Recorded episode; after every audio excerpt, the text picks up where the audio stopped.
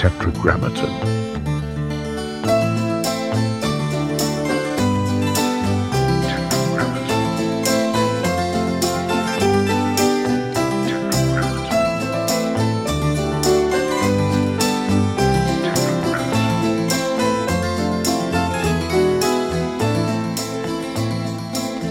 It's so weird because in Tripping Daisy, I was thinking about the polyphonic spree. Like later in my life, this would be something I'd do. This is like, and this is an old man's band that I would do. I would like create this sound, and this is what I want to do, and um, that would be what would happen. Tell me from the beginning, what was the idea? You know, Tripping Daisy, we were at the towards there at the end. We were we were an experimental kind of psychedelic rock band, pop band, but um, very much kind of experimental in our sounds. And I think a lot of that was birthed out of wanting to hear symphonic instruments and other things. So you do, you take these other instruments as far as you can and you manipulate and you make them what they are. Um, it started back then. That's when I'm like, wow, I wish we had a flute here. You know, I wish we had strings this part. I wish we had this, but not having it at our toolkit that's where it kind of started. And then I was like, man, what would it be like if I had 10 people singing that current? What if those harmonies are coming through? And then you've got all this, this texture with instruments that, you know, can almost tell a story on their own if they're just played by themselves. Similar to the Walt Disney storybook records I used to get as a kid, another big influence. So that's when I'd start thinking about it. But then I'm like, okay, Tim, you're about to go back into music again, what's it going to be? And I would hear these songs that I was writing and thinking that maybe it's time to do this that was going to come much later. And so I kind of started talking about it. How would it. you write the songs? Did you play guitar? I play guitar and piano, and um, I'm not very good at either one of them, but I they're tools for me. I use them to to songwrite on, and I can nav- navigate pretty well on it. But I'm not not a very accomplished guitar player or piano player. But I would have these songs that, you know, were finished songs arranged and I could hear what, what would be nice to have there. And Do you remember what any of the first songs you wrote were for Polyphonic Spree? yeah, um, well, all the songs that you hear on beginning stages were the, Maybe I'll give you a guitar and you can play me one if you're up for it. Do you want to? oh, remember to play them? Oh, jeez. Well, experiment around. Really? Yeah, oh see. my gosh. I'm curious to see where. Oh, no, no, I just told you I'm not very accomplished. No, no, no. It's not about being good. It's about I want to see the process of getting there. Okay. I just want to see how you found it. Like what? Wow. what Okay. process.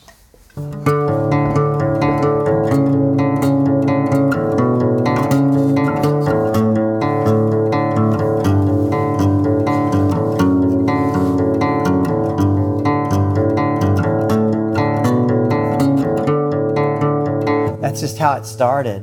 I was just messing with it like this. This is light and day. And see, I'm only using one string. And because I'm not accomplished in the way that I'd make chords, I would do things that were different than other people. You found a simple way to make the sound that you wanted to hear. Exactly.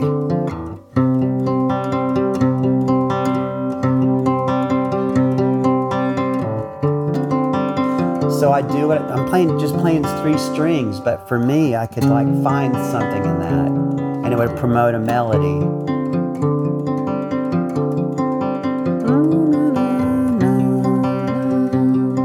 Just like, but it's so simple.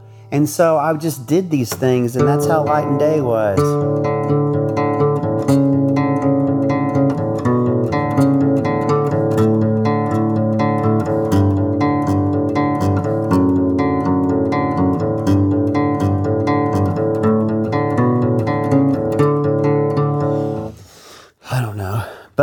I play real simple, but I can hear things that I, I want to get out of it.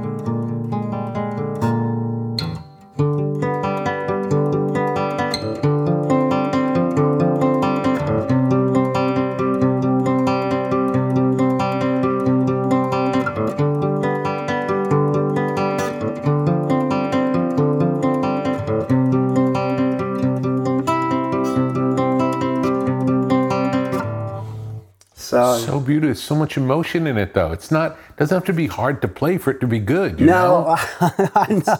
Well, I just do what I can. I find I've found my world that I play in, and it's really only three strings. Yeah. and occasionally a fourth string, and and I skip. And then you would, and then you would um, sing along to Yeah. it melodically without words first, typically. No, with words like, and that's how I write. Is um, I sleep with the guitar by my by my head, I don't play it that often. But I have a real uh, interesting way of my life as a writer and musician and all that, and then my life as a father and and living in the everyday life.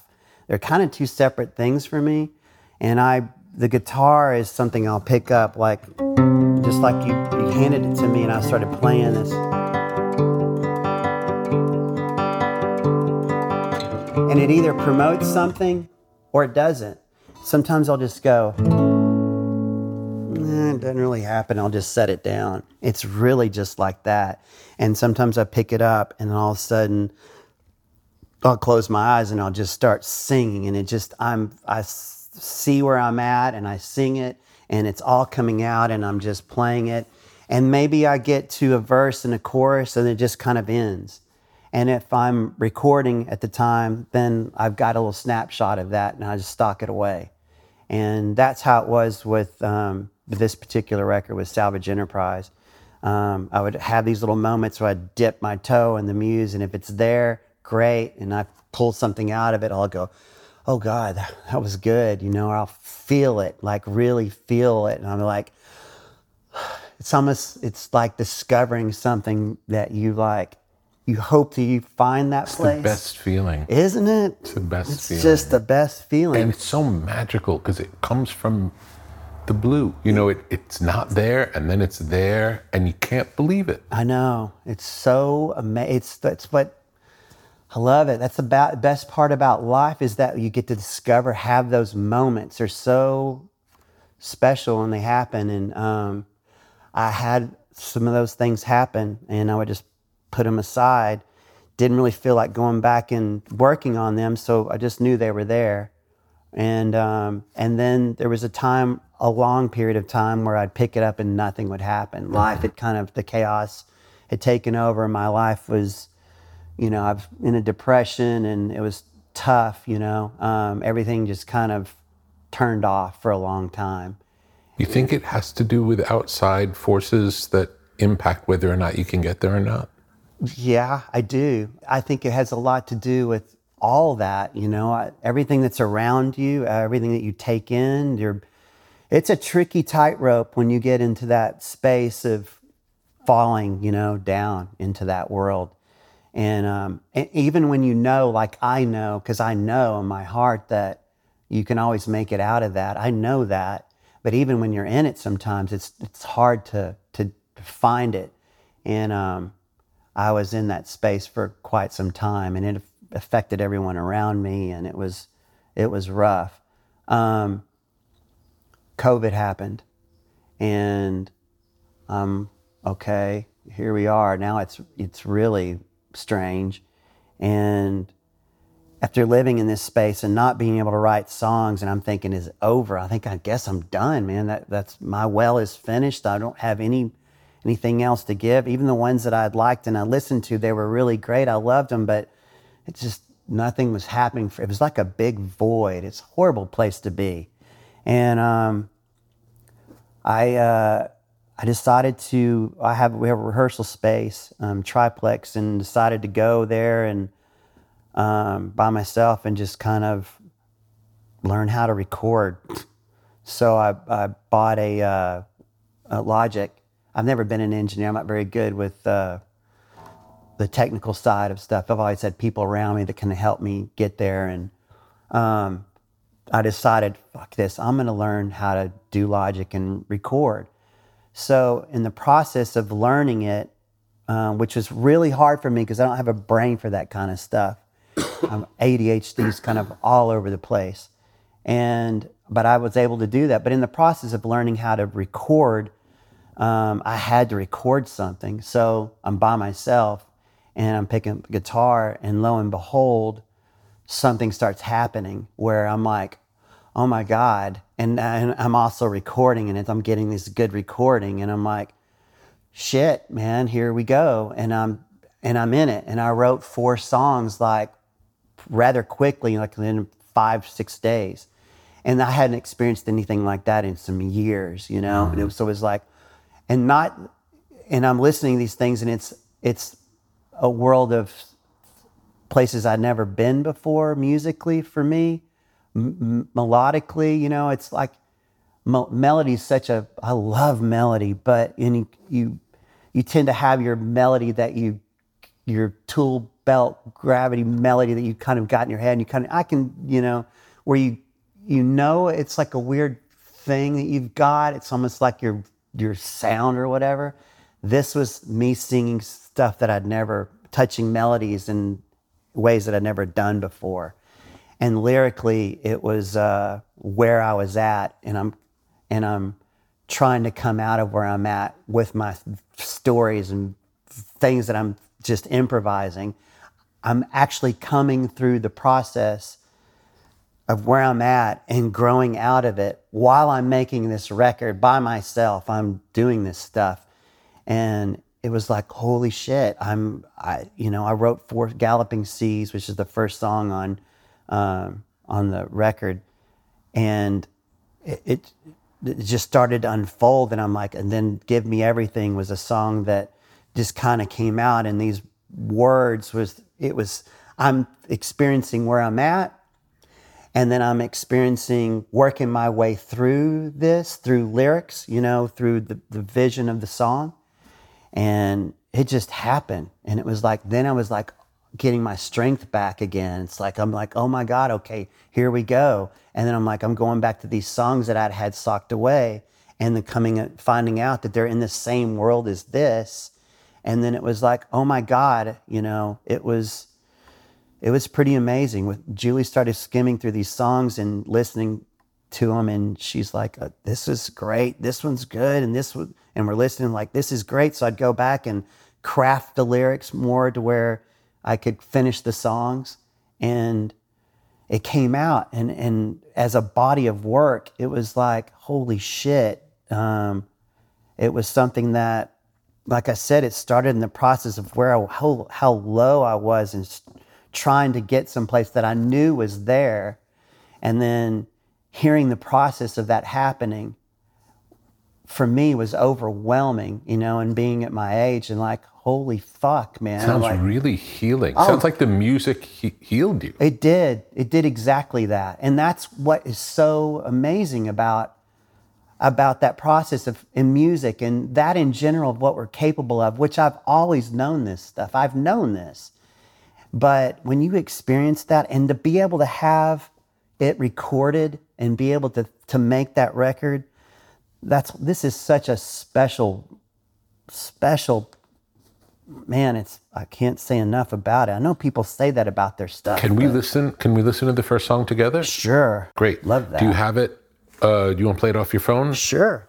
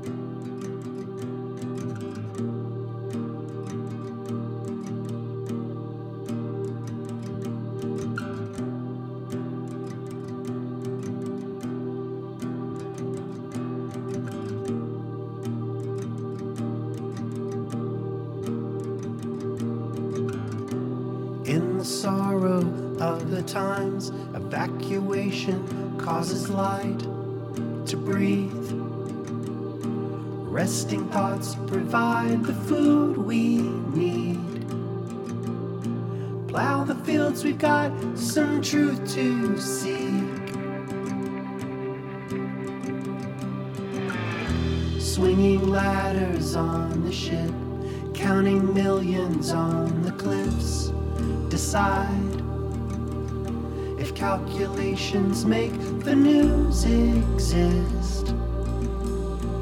Find the wind, stretch the linens quick.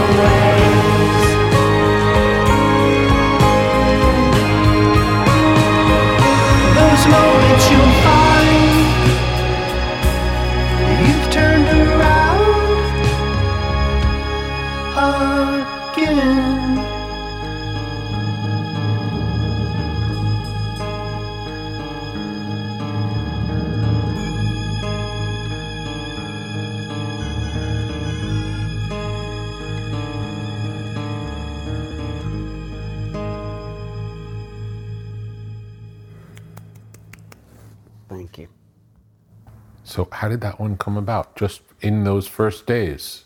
So there's kids at the beginning at the outro chorus, and then they slowly get older towards the end. Then you hear everybody. That's the idea. It's we all go through it. It's the kids are hearing it first and saying to themselves, "Hold yourself above the storm, keep the faith." And it's like, and then they, the next chorus gets a little bit older, and then older. Then we have older people, and then it's everybody. Mm. It's just, I love it. There's a way that you use repetition in songs that really speaks to me. I think back to the um, the Together We're Heavy album, which I listened to a million times. Wow, Yeah, a million times. I love that album. wow. And there are some songs that, you know, could be a long six, seven, eight minute song that might have four lines Yeah, repeated over and over. It's almost like through the repetition, it builds and changes and the, the story unfolds, even though the words aren't changing. yeah. It's an amazing thing. Wow. I've never really thought about it, you know, but the a lot of the words and the lyrics are born out of improvisation. And I feel like the natural cadence that comes out of something so improvised tends to be more fluid like and more uh, part of the, the music that it it, it um, warrants to be it repeated and it works as opposed to having this and I need to write this reoccurring theme and try to make this lyric work. I don't know. I'm just kind of like thinking outside, like what makes that happen? The majority of the writing happens on a subconscious level. Oh, without a doubt. Yeah. All of it for you. All of it, pretty much. Yeah. I mean, yeah. It's all kind of, and then, you know, the basic core of the lyrical idea is there. And of course, I'll go back and I'll flesh it out. But the actual melody of verse chorus or the, the core of it is completely um, improvised. The music, the melody, and it all happens at the same time. That's what I was saying. It's either I stick my toe in, it's going to be there, or it's not going to be there. I don't wear my band hat and my music on me at all times. I don't live with holding a guitar and playing it. I'm not that guy. I have this ability to dip in, and if it's there, I have the ability to, to let it channel, and I kind of just go with it. Did you have the name Polyphonic Spree from the beginning? That's an interesting, it's a funny story. So, no, I needed a name. I put this band together with my wife and Chris and friends and family in three weeks. They the forced- original Polyphonic the Spree. original polyphonic spree. They've basically forced me to, and that tends to be a lot of a reoccurring theme. I'm going to be pushed out there to make it happen. And they they said, "You've got three weeks to get this together. I've booked you an opening act with Grandaddy at the Gypsy Tea Room," and um, so I'm like, and Bright Eyes, and I had three weeks. So just started going to family members and and friends that you know I knew that they played symphonic, you know, played strings. Do you know anybody that does this? I'm looking for this, and you have to be able to improvise. So you had already made the first album at that point? Yeah, I've made the first album and probably completed the first album a couple weeks prior to this. I had enough songs to do a show, which was about nine songs. What you hear on beginning stages was our first set. And that record was a demo. It wasn't meant to be. Spent five grand on that at Dallas Sound Lab that I had some money, you know, left over and we borrowed from a friend and we went in and made this record and it was meant to be a demo to try to get a deal and try to find To make a real record. to make a real record. Right. And, you know, it turned out that I needed the record to get gigs and do this and that to explain to people because they were like, What? You've got 20 something people. That's fucking nightmare. What are you talking about? How many people were on stage for the first show? Uh, 28? So tell me about that. no, tell me who were the who were the 28 people? So they were friends and family. My niece was 14. Um, Andrew was 16, um, who played Was the it French. anyone who you knew who could play anything? Um, I didn't know any of the symphonic players. I knew the rock people. Uh, my bass player Mark Pirro is, is in the spree, and Brian Wakeland was playing the drums um, from Tripping Daisy. And then going out to find the symphonic people was the biggest challenge because I didn't know anybody. I wasn't in that world. It was from the rock world. And I would go, this dude that was playing at the mall, that was playing cello, I was like, "D- uh, would you like to, you know, I, I didn't know, you know, I lived, you know, 40 minutes from UNT, North Texas, which is a huge music school, but I didn't think anything about it. It's got, you know, amazing musicians, which a lot of them inadvertently became Spree members.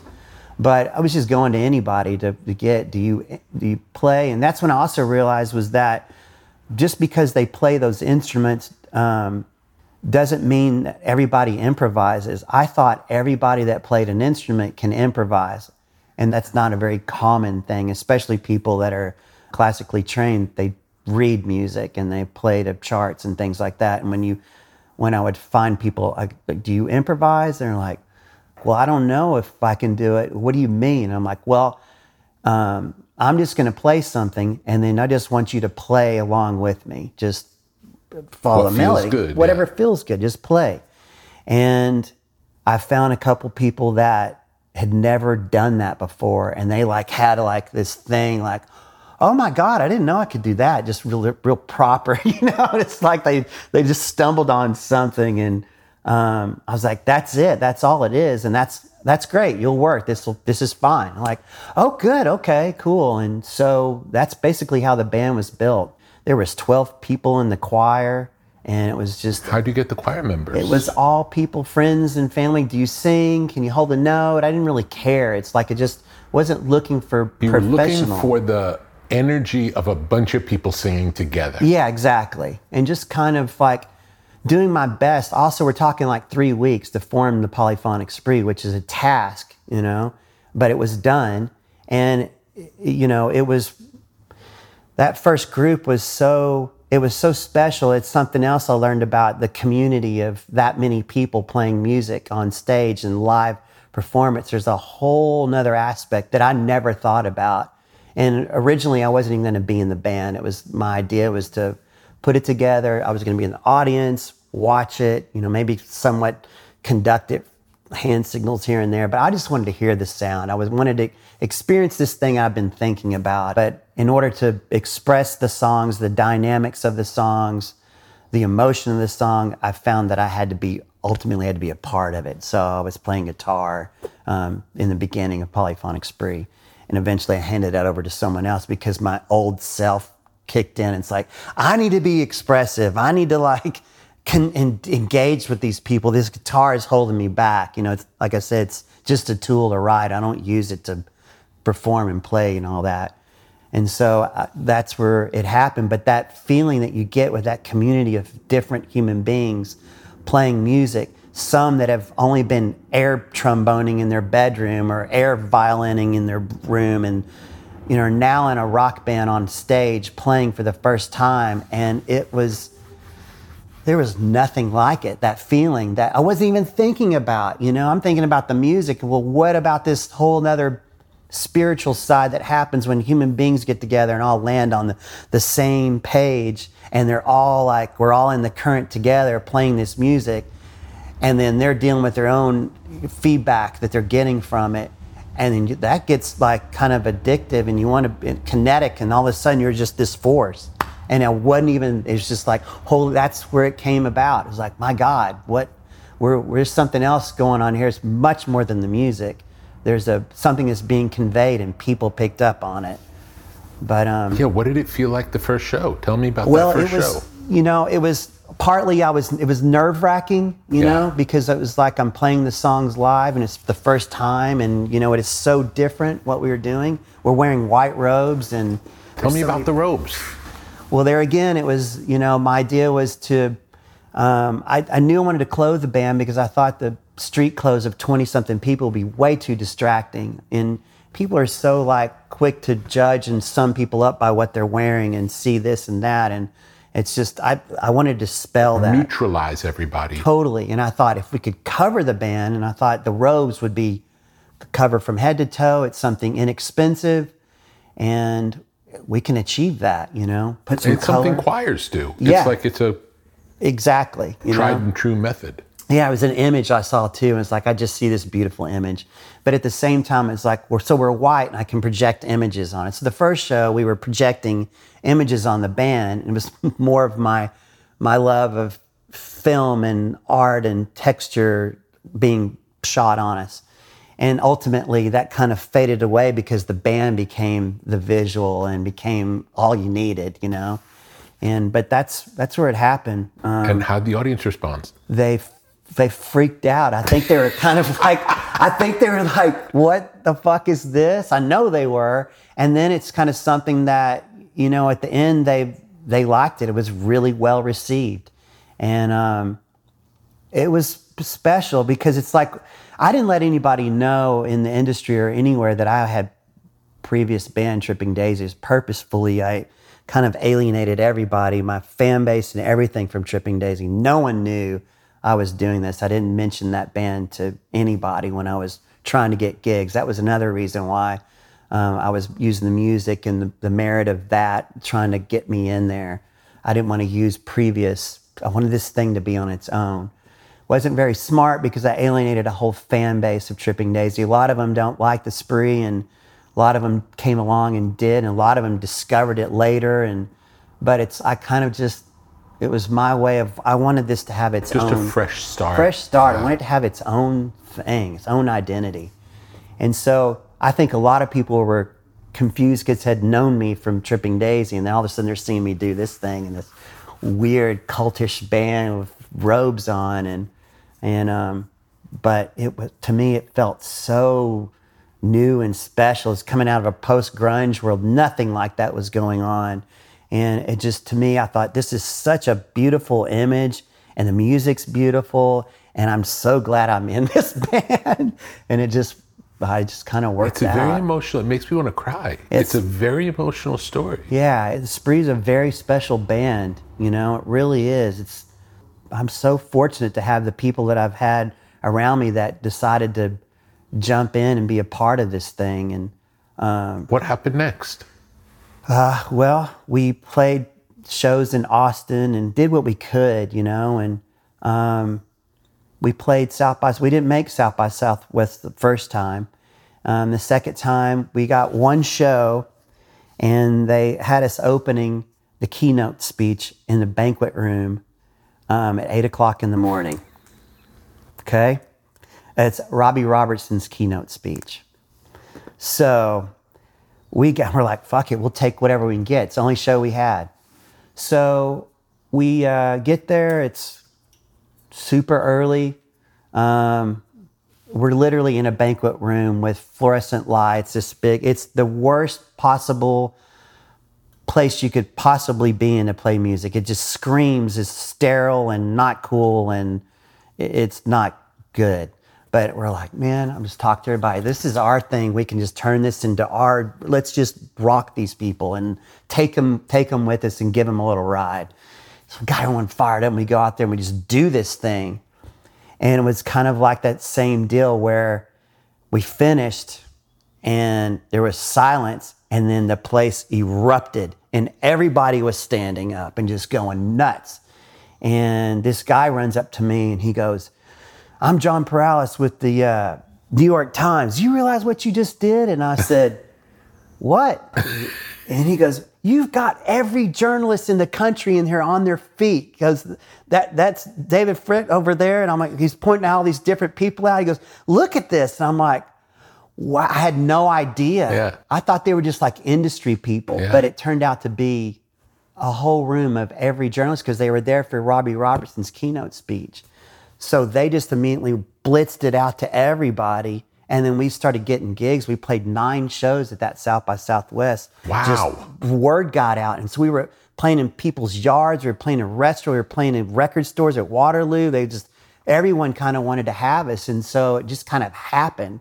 And at that time, that was in 2002, there weren't, bands weren't playing multiple like they do now. They do it, everyone does it now. But back then, you were hopefully you had one that we played eight to nine of them. And it was just, and the polyphonic spree going through Austin, South by Southwest, with all those instruments and all of us getting, navigating. You know what that place is like. We made a huge splash at that South by Southwest. It was it was amazing. So the, back to that gig, you know, what seemed like to be the worst situation for something to happen and grow turned out to be the best thing that could have ever happened for us. Yeah. Because in every newspaper the next day, they were talking about the polyphonic spree right there with Robbie Robertson all over the country. It was just like unbelievable. You couldn't believe it. And then from after that, like two weeks later, you get a phone call um, from someone in David Bowie's camp who David Bowie wanted us to come to the UK to play his Royal Festival Hall uh, uh, festival he was curating. And that, and we're like, wow, okay. Um, they paid for us to come over there to play this show. So a lot of people in this band had never even been outside of Texas before, much less go to the UK. Some people had never even flown before.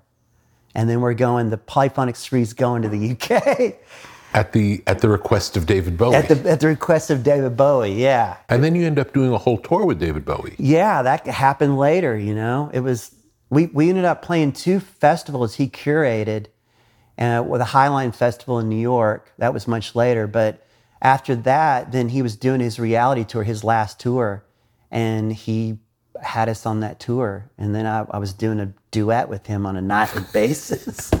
yeah, it was crazy, man. It's so surreal. It is. And it's just, you know, all those things, this band has always had that kind of like the banquet hall deal and playing the Royal Festival Hall, you know, we're in the middle of this show. It's the biggest show I'm thinking of our life. And the power goes out in the middle of the set.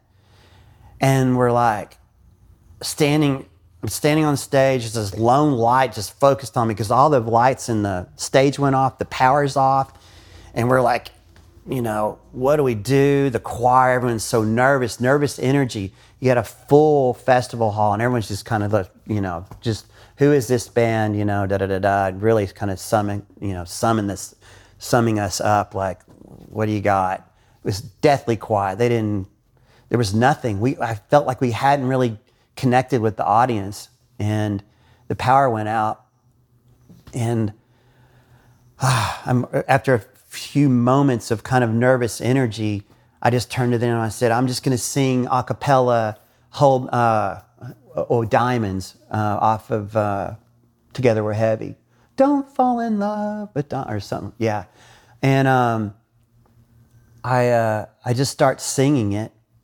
And then I ask the other guys that are playing, you know, violin and handheld instruments to just join in and then the choir just to sing. It was more like a campfire deal and hoping they could hear us, you know. And I start singing it, and I'm feeling so alone, but I just closed my eyes and just just owned those words and sang it loud and got just was feeling and then everyone people started to trickle in and they kind of got their confidence up and we were doing it and it's really quiet. You can't hear anything in there. You'd hear someone kind of cough or sneeze or something and but you just hear these human voices and this human expression going on. And i kid you not man on the chorus on the right where the chorus kicks in the power comes on and everyone's already playing and it just hits. And it just like boom! And it were it couldn't have come in at the perfect time and it just hits it's the most emotional part of the song and it just boom and that place goes crazy. They stand up start cheering and it's just like we had them and just rode the rest of the song out went to the next one and it had to and it was amazing. And that's all anybody talked about after that show was they thought we did that shit on purpose. And it was like no man that was a complete accident. I almost shit myself up there. And they're like that was da da da da but it was like those kinds of things happen you know the banquet room all these big moments of things that just seem so like the worst thing could possibly happen turns out to be the best possible fertilizing of where I need to be going next, where this is going to happen. And it pretty much dictate. We had every label in in that country wanting to sign the band, and that's pretty much what happened. And Let's listen to Diamonds. oh, cool! It's All based right. on a story. Do you want to play it? Ah, sure.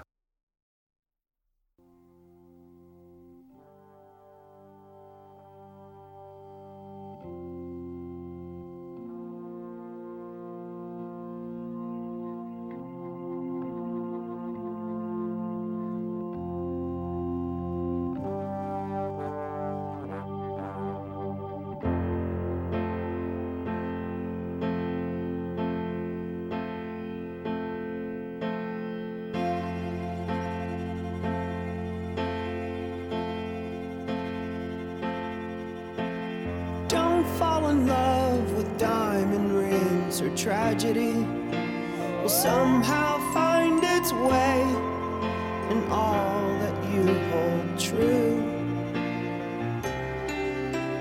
Keep 'em amazed with your mild devotion to majesty and some ill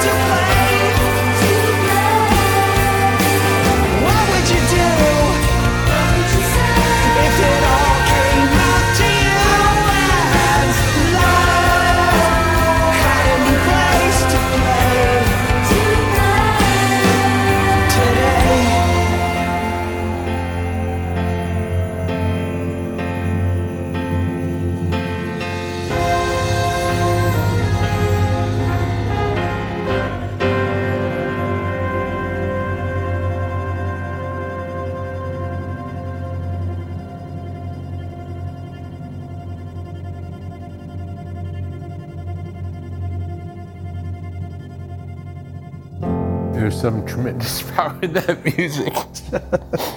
it really, it really gets to me. Yeah, some in that in that part, the dun dun. See, But the whole that's where it thing, happens. there's so much emotion in it, and it transcends the words. It trans. There's some energy current in it that is so overwhelmingly powerful to me. That's awesome. I'm so I'm so glad you receive it, man. I, I, you see, great. I I'm- know it's fucking. I'm awesome. soaking wet. Thank you uh, so much. I- Oh my god! I, I feel it. It's like it's a. You're right. It's a current of that you get in, man. I feel that thing, and you know that's you're wanting to convey that in a live sense when you get with these people and you like I want you to feel that, you know? And I just feel like I kind of, you know, get, It- I feel like you're channeling it, and we get to experience it through your channeling of it.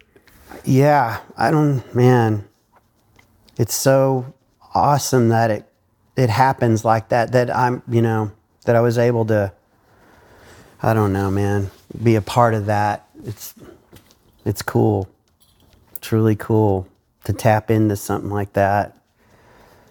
Tell me about making that album because that really was the breakthrough.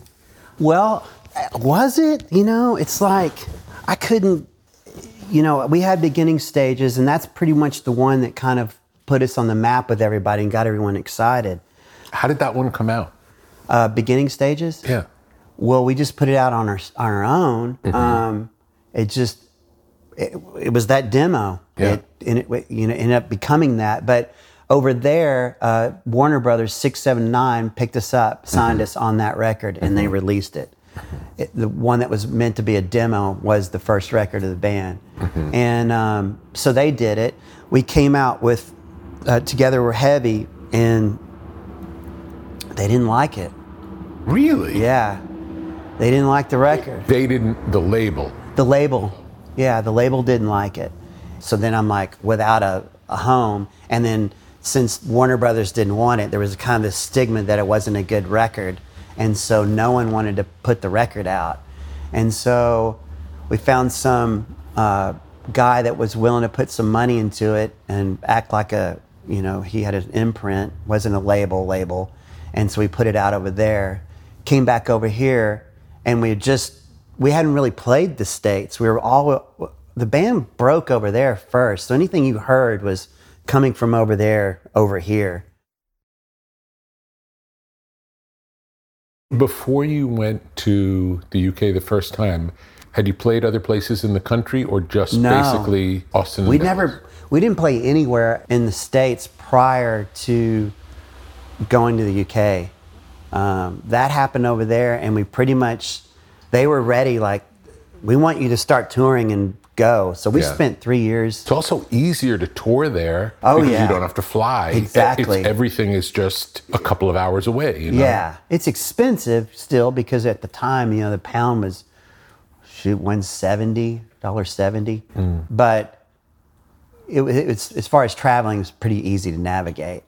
But we just we lived at the Columbia Hotel over there, and my kids were with me because Julie was in the band, and my kids were on the road, and we stayed over there. We You say it was a family band. It sounds like a family band, family and friends. Yeah, it was very much like like a, a family band at first, especially at the beginning because my my niece was in the band. She was 14 at the time, and my other nieces they were part of it, and kids grew up on the road with us. You know, I had Stella, Oscar, and Julius. Felix wasn't born yet, but so Stella would be singing in the choir uh, with her little robe on and her, you know, protecting her ears, little these ear muff things, and she'd be with the choir up there doing her thing, and then Oscar would be kind of running around using sticks to play on something, or I'd look over and he's sleeping in a harp road case down there in the middle of a rock show. They would just kind of go until they just would collapse, and Julius who would haul a guitar around wherever he was going, would be playing a guitar while the show's going on. So it started with friends and family at the beginning. It was kind of like whoever you could get, you know, in the choir. It was like, can you sing and can, can you, uh, we're singing in unison at this point, And if you've got the spirit for it, you could be a part of it. So, you know, at the beginning, you're just kind of starting to grab whoever you can get. And my, and my kids were, you know, I have four kids, and so it's like they were they were the first to be a part of it. So cool. Yeah, So you make that album. yeah. Make that album, and then we come back over here, and Songs came the same way, like totally, all- unconscious. totally. It's just how I write. I'm not very good at all about. Oh, that's a good chord progression. I'm going to write a song, or I've got these lyrics I want to talk about. I'm going to write to that. I can't do that. It's got to be completely improvised, and I've been doing it for so long now that it's, just my go-to. in the studio, or do you improvise to get the song and then you bring that into the studio? So most of the time, I would I improvise to get the song. I'll craft it when it's time to go and, and think I'm going to go make a record, I'll do a pre-production. Where I'll go and and uh, record and kind of uh, work on arrangements and get that. But I've got the core, the essence of the song there, and then we start kind of working on it. We'll do really. uh, It's almost like that demo. I kind of do those kind of demos. You know, sometimes, you know, I sent you some stuff a long time ago. You didn't really like it. And I was searching. I was not even doing what I was supposed to be doing. And it was in between, uh, um, it was right after uh, Together We're Heavy. It was on the heels of that. And we were, they're kind of like pushing me to make another record and, you know, and forcing that kind of thing. And I'm like, I'm just would get in there and start jam with everybody and improvise and jam. A lot of fun and some good stuff you would stumble onto, but nothing of like, this is gonna, oh, this is a good idea. This will turn into something. And, um, but when I went to do uh, uh, Together We're Heavy, it was the same thing. I had been, there was no pressure between beginning stages and that one. I'd been living with beginning stages, so we'd kind of write live. I'd write, you know, in a sound check, and I would do this, and it would either be there or it wouldn't be there, or I'd kind of be off on my own, and then I come up and I've got this thing. We'd work on it through sound check, and we kind of came up with the record. When you would work on it, would you work on it with 28 people? Would you work on it with a smaller group? So sometimes, if we had the, the time to be able to, like, I'm just going to mess around here and let's just see what happens, sometimes that would happen. But most of all, it was just me kind of off on my own by myself and then coming in and saying, I've got this idea, going to play, and let's see how we can build on it. I encouraged everybody um, in the beginning, um, back in those days, to kind of it was almost like a kitchen sink. You know, I listened to that song, um, Diamonds.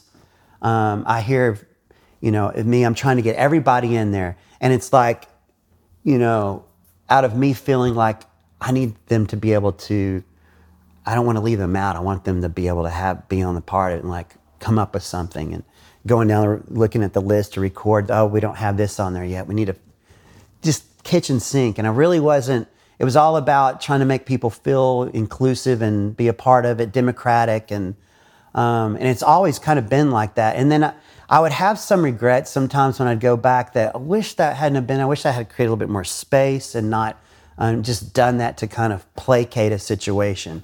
Um, not that they're, those songs are great and everything's fine about them. I just hear personal stuff that I would have made different choices. But um, and that's what's so different about this record and the the previous stuff is that made a conscious. There was an overwhelming feeling that this record needed to be very specific uh, musically, um, and so it it became completely different. Like you'll hear songs on there. It's just a gu- acoustic and maybe a flute. That's it, and a, maybe an upright bass, but that's it. And just rather than old time, oh, everybody's not on there. Find your space, even if it's like here, like that. And um, but there's very different uh, experience. Do you have a favorite song on the new album? Um, you know, I, I don't know if I told you this, but I did these when I finished the album. I wanted people to hear it as a uh, as a whole. Yeah. So I did these listening experiences where I got rented a sprinter van and uh, rented a, sound system, uh, like 12 QSC speakers on tripods, and I traveled around doing pop up listening experiences where I had moving blankets. And I came out to the West Coast for a month and, and just traveled around and, and I found a spot I could possibly do it that I didn't think I'd get busted. And then I'd tweet, I'm going to be here at this time. If anybody sees this or wants to be a part of it, come on out, it's free. And it was my way of wanting people to hear this record as a whole. Um, very, uh, real self indulgent there. But I thought if I've got a captive audience, I can, uh, you know, make that happen by, I'll just kind of force them to do this, you know? I'll like set the sound system up under the stars. How were night those experiences? they were incredible. People loved it.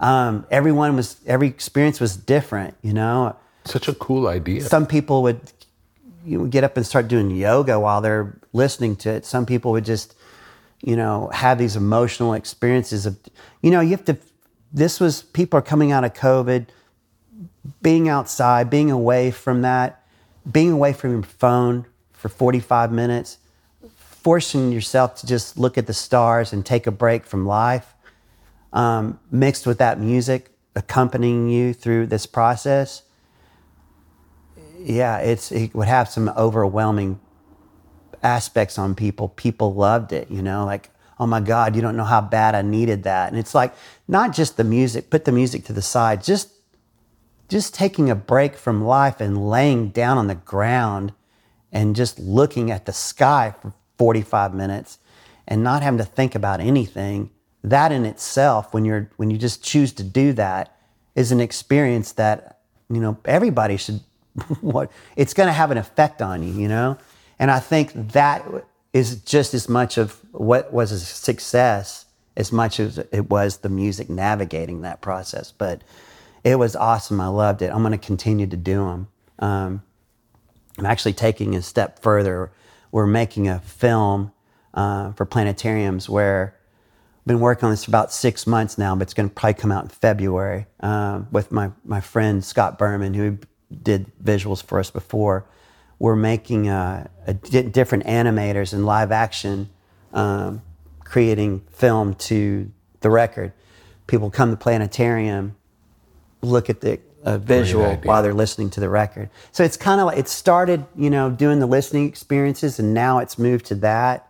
And um, we've lined up, you know, like 12 different planetariums that will move regionally, kind of all over the country that'll play um, the record. And that's kind of another way of, you know, my way of playing the record, letting people hear it as a whole, as opposed to diving into the jukebox on their Let's listen to the next song. Okay. Um, so we listened to the first song on the record. Let's listen to the the last part. Is Okay. that cool? You- We can. We can also listen, if you want, we could listen to the whole thing. Um, I don't want to do that to you, but um, I'll just I'll play another one, then we'll play the Okay. the last part.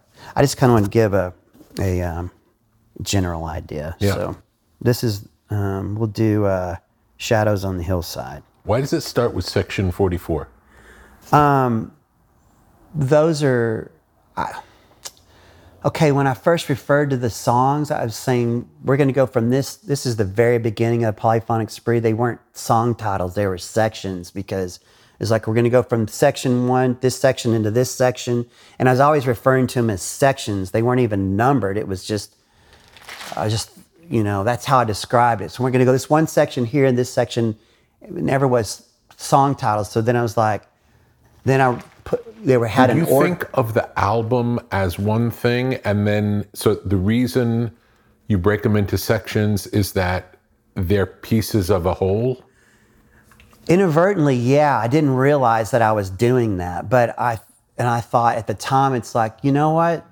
This is the first section of the birth of the polyphonic spree. So that's the 44th section of the polyphonic spree. It's the 44th song, per se, of the record. So the sections in every title on every record I've ever put out. I so see. that's what it is now. But at the beginning, it all came from referring to them as sections. Um, but yeah.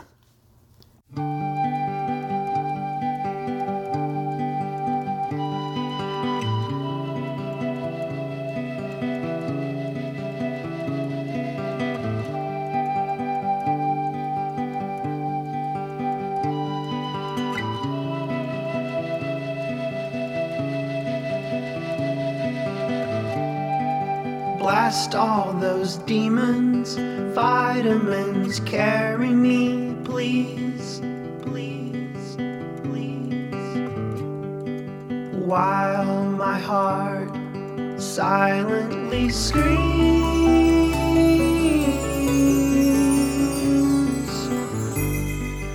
Fade all those past lives, think yourself a renegade, just leave.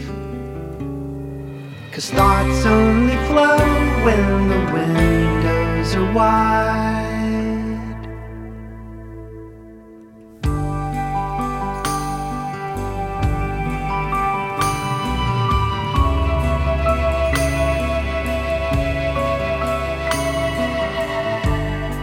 Save all the sadness, take yourself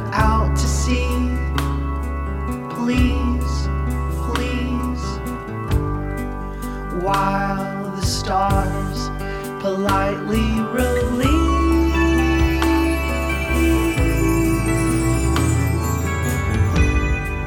You gave up the last time.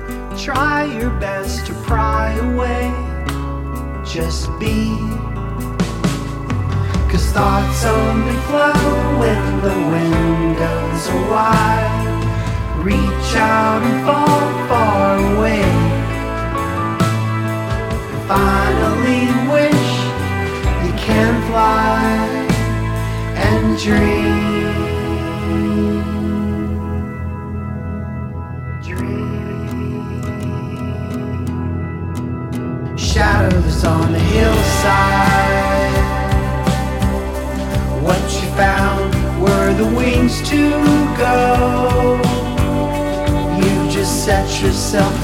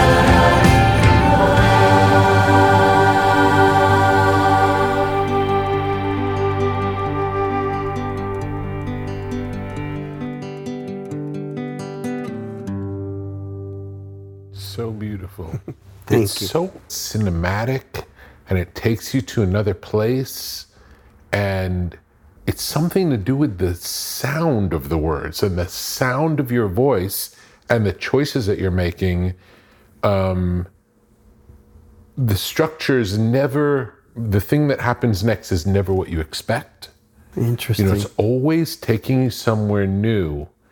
And there's this sense of discovery that keeps happening. And I guess it's what's happening in you when you're experiencing it. Totally. And we get to have that same experience. It never gets formalized into a regular song. right.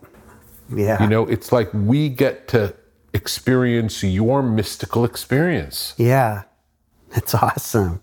It's awesome. Thank you so much. It's just so powerful. Thank you. And there's nothing like it. Thank you. I love it. Thank you. I, I'm so happy you're doing it. Yeah, me too. I'm glad it happened, you know? Yeah. At a time when you didn't think you had it anymore. It was really scary, you know? I remember you made an album where you guys looked different, looked kind of more militaristic on Yeah. the cover. And I remember it felt like the energy was different. It didn't feel like you were connected to the spirit. That's a fragile army. It was kind of birthed out of political climate we were in with George Bush, the war, and all that kind of stuff. It was kind of had that sense to it, sense of urgency and angst to it in a bit, but at the same time, there's, yeah, that record. There's a lot of great songs. They're kind of all over the place, you know, but they're they're completely different experiences. Uh-huh. Some good songs on there, but it's just different. And you're right, it's not of that world. It's yeah, this is something different. This is a lot like beginning stages of. I think it's as far as the the feeling for me. Um, Does it feel like a new start for you? it does. You know, like I was telling you, I've kind of discovered some melody and parts of things I've never experienced before, of feelings and um, that feeling that you get with melody and, and song when it's coming through and all that. It felt new to me. And that was what kind of gave me like the energy to like, oh God, this is great. And now I had something to reach for and grab onto and yeah, and that's really uh, so fortunate. When you said earlier, um, when you imagined the band before it existed, Mm-hmm. you imagined a flute playing here, or an orchestra here, or choir here. Yeah.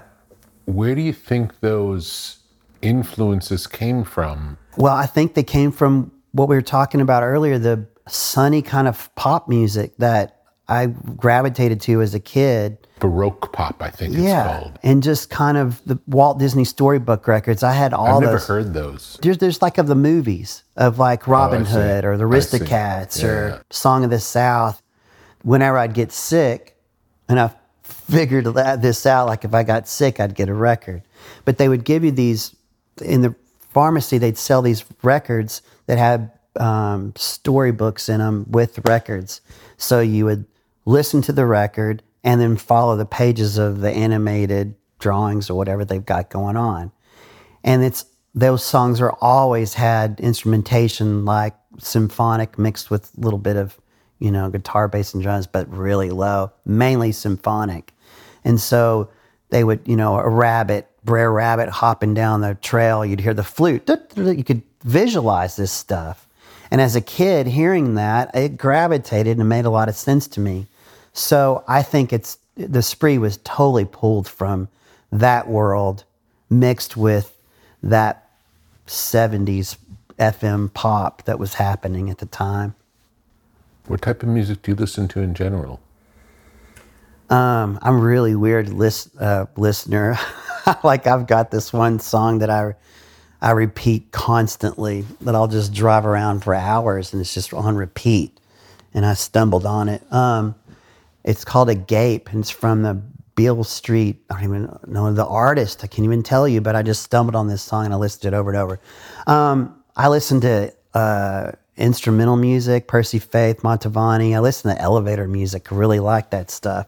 Um, I there's one song in particular that I, you know, some people are going to hear this are going to laugh because they know that this song means a lot to me. But it's Ennio Morricone. It's called "The Strong," and it's from The Good and the Bad and the Ugly. It's a very short piece of music, but I've probably listened to that music, that song, mm, and, and I'm being, you know, maybe a, a few thousand times I've heard this song. I just I would play it over and over. I'll listen to it for days. Can you play me the first song you mentioned? Yeah. Um, Okay, it's from a movie called If Beale Street Could Talk.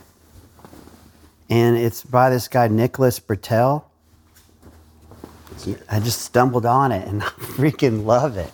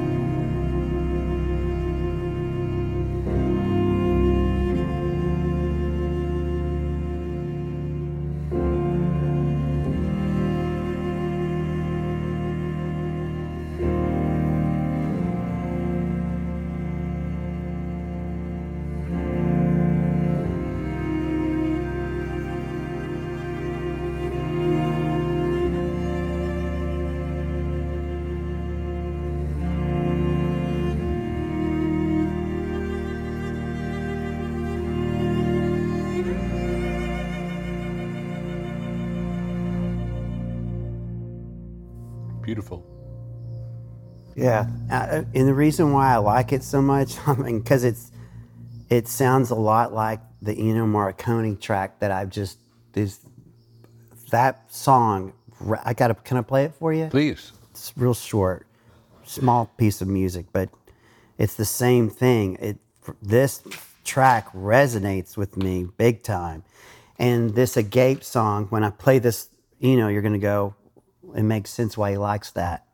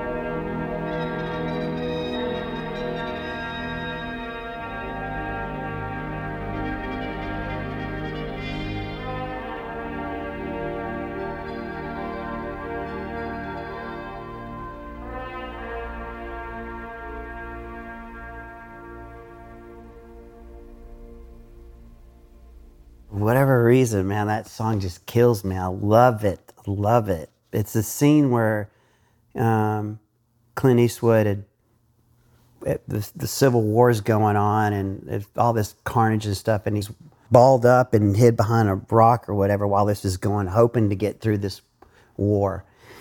He realizes he wakes up and it's all done. There's no one around, just destruction and everyone, all the soldiers laying on the field. It's so, he's by himself. There's no one around. He's just looking at all this that's going on. That's why you hear the, the little kind of taps, trumpet kind of thing going on in the background. It's representing what soldier side, army, and all that, and the war and all that. And it, he's like just it's looking at it, and it's so quiet and so. It's, he's taking it in like what a waste, and then he finds this lone soldier that's hiding out in this bunker, leaned up against the wall, and he's on his he's dying and Clint leans down and gives him a drag off his his uh, cigar, and the guy takes the hit, drag off of it, and smoke leaves, and the guy dies right there, and you're looking, and it's like so beautiful. I just love that one scene, but. Um, that song, for whatever reason, it just puts me there. So I would listen to this song just all day. I would leave here today, put it in, and it would be On repeat. and that's kind of how I do music sometimes. Do you think if you hadn't seen that scene, the music would still have the impact on you? that's a good question. I don't know if it was. Does it bring you back to the movie or is it something else? No, it's something else. I've made it my own. It's a place for me. There's a lot. It's a lot of sadness in that track, but at the same time, there's like this kind of lifted up part in it too. It's I, I, I get that in your music too. You know, it's, like it's- that combination of like uh, there's an ecstatic energy and there's a real uh, heaviness. Yeah. And that was what's kind of weird at the beginning of the spree was that um, people were getting this, you know, happy, clappy, surmising the band is that, but those songs and the lyrics were coming from a very different space. It's a very melancholy record. But what I was telling you, like what we discovered as a group in the live setting, in the community of playing the songs, there was this certain amount of zeal that came with it, you know, and then it started to exude itself, you know, and then it would have you could take something that was so sad and it would it would kind of almost be uplifting in a weird way, Yeah. and um, you know, all those songs kind of have that vibe to them. This is you can kind of be there, but there's also a transition of like, you know, morphing into what's coming and trying to get there, you know, and and then once you get there, like what that feeling's like. Um, there, it's more of a treasure map, if you will. This whole record of like being specific about how to get to this point. You have to be very specific. I think that might be a key to what what your music does for me is that it comes from a place of heaviness but breaks through to this other level and it's that uh, yearning yeah. Yeah, man. i think that's it because thinking about it makes me cry so it's probably true No, man, it is. It's it's the it's that what you gotta have, what I've gotta have. You know that. Yeah. For me personally, yeah, I never even thought about it. You know, it's like when you when you're a band and you're doing your songs and you're unfolding these stuff out there and you don't realize what it. You don't really think about what it's gonna do. You're thinking, are they gonna like this? You know, and and then you, you reach a point where you don't even care about that anymore. It's just kind of like, yeah, you want them to like it, but you don't really know what what their experience of the record was going to be for them, of the music. Mm-hmm. And then you find out through the process of playing live and speaking to people what it means to them. And then you're doing interviews and you're talking about it. And it's like, wait a minute, this, this stuff that I'm singing about for myself and what I need to have happen for me, um, some other people are feeling the same way too. And they're getting that. I never even thought about that. Seems so naive to not think about Me, that. I never But, thought about it either, and I've been listening to you for 20 years. Yeah, you You just know, don't. I, I never thought about it. Before. Yeah, you just kind of. I just know that the way it makes me feel yeah, is very powerful, and I can't think of anything else that hits me in that particular way. That's great, man. Yeah. And that's something that's discovered. You know, it's it certainly wasn't the agenda. You know, it's just No. kind of like, like I said, the toe goes in. It's like he's either there, or it's not there, and I'm able to. I'm Tim. I'm much more. It seems like more interesting on my music, um, my output of that, um, than I am in real life. You know. I mean, I'll, I'll, I'll listen to that. Golly, you said that. Where did that come from? It's Yeah. like you kind of like, wow. I mean, even on my my best day, I'm not able to articulate something like that. That's when you know it's coming from something. Let's say mystical, but it, there is an, Yeah. an element of that that is Did you, so did beautiful. you grow up with any kind of a spiritual background, going to church or anything like that? Well, my grandfather was a preacher. It was Church of Christ, very staunch, kind of serious religion. And um, my mom was always searching for some sort of spirituality, and she still does. I had a, also weird experience as a kid, you know, when uh, at one point my mom was into this Baptist church in, in Dallas, and she took me and it was like you want to get saved or whatever. You kind of buy into it because they would bring you in with this music, and this music was like it was a big part of the church. Great band with a choir. It sounds like the spree in a sense, but they would like summons you to get you into the spirit, and then um, they would kind of bring you down, and you know if you want to get saved or whatever, and it's like yeah, let's do this. And I'm a kid, and I remember going backstage and it was a room full of people like myself just sitting at these tables with and you know these other these kind of guiding preachers or that are in there and you know trying to get the Lord to speak through you and you know had his hand on my head and you know real close to me and it's like you know let the Lord speak through you and I'm kind of just listening. I'm kind of weirded out by this. The whole thing, I was intimidated and weird, but I um, listening some people like mumbling like tongues kind of stuff. So in order just to kind of get out of this situation, I started to kind of mimic that. And then he started to translate what I was saying. And it just crushed me. I mean, that was like crushed me. I just looked at it as this is a total scam, sham. And I was so I was so young, but I saw through it, uh-huh. and it was crushing.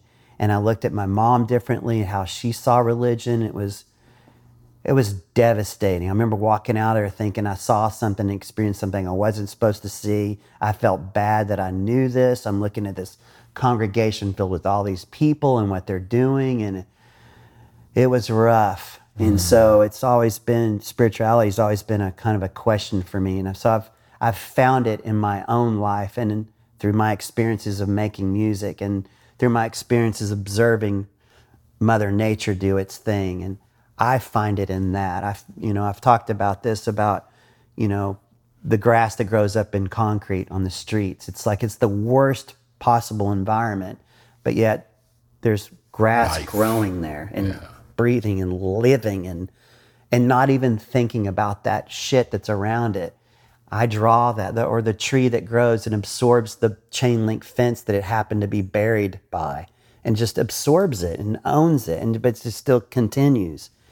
That's where I started to get it from, and then I found it in my in my process of creating music and all that. So I'm finding my way, you know, and I found it like that. But organized religion was, I, and I think maybe it's fortunate that I found it so at an early age, you know, for me mm-hmm. that what works for me, you know. There was another song you're going to play for me. Sure. This is the closing song on the album. Yeah, it's actually three parts that were written that I had to break them up into three different songs, but they're really kind of one piece. Mm-hmm. If you want to do it. Yeah. Okay, cool.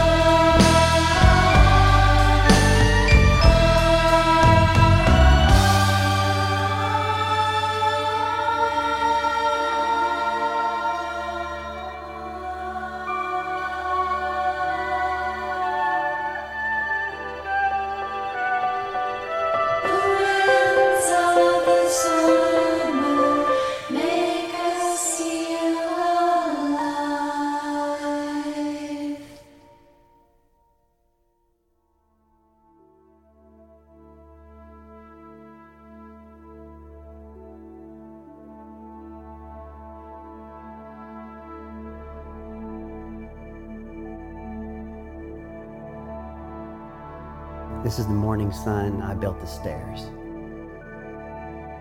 It's the morning sun coming up.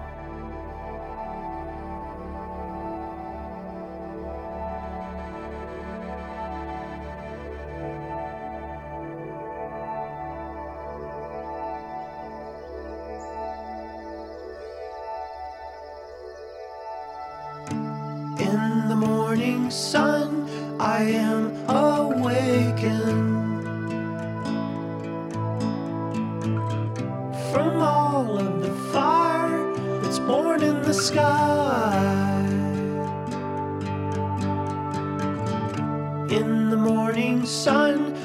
dreams are saving.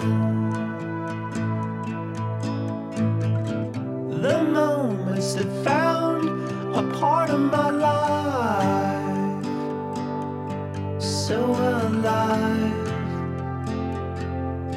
So am i.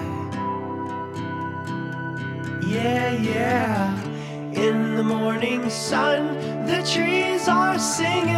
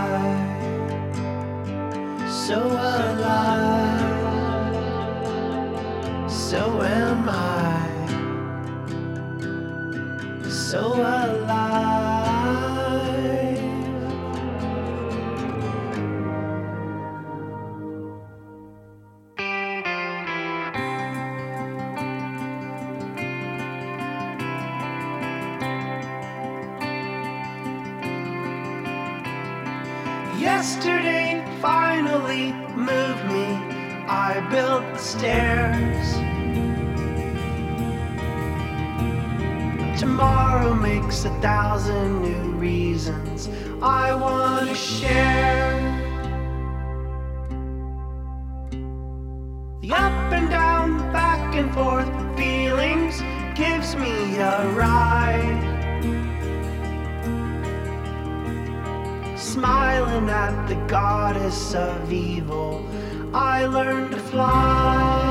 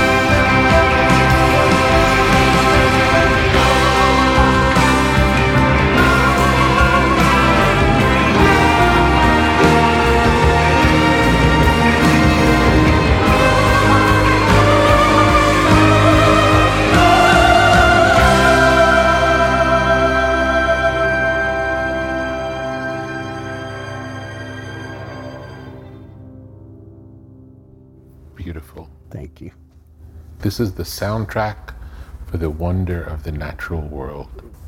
Morning Sun, I built the stairs. And that's a little nod to Ennio Morricone with the opera voice of the kid. That's Jennifer Job, which is one of my favorite parts of the whole record. When she comes in, it's just like, yes, so good. I love it. It's just like, mm. Morning sun, I built the stairs. Such a beautiful, two beautiful phrases put together. So beautiful. well, as one song, we had to, you know, and I don't know why, but it, it plays through obviously on the record. Another reason why I want people to hear this as a whole. It's an experience. It's totally meant to be heard as a whole. And um, So when you play it live, you'll play the whole yeah, like we're full playing. album in order. Yeah. Yeah. Um, like recently, we've been playing like seven songs just to, but we play them from from the top down, um, the best we can. And then the idea is to play the whole record. It's 43 minutes, and you know, move to the the next. It's so tough when you've got 20 years of music prior, and you're coming out with a new record, and you know, how do they balance? I watch the Stones do what they do, and they're just like, There's do you- no right way. You know, there really isn't any right way. yeah. Do what feels right. Don't- uh, If you do the show that you want to listen to and that you want to see, it'll there's nothing better that you can do. Right. Yeah. No, I know. You're right. It'll it'll play out how it plays, you know.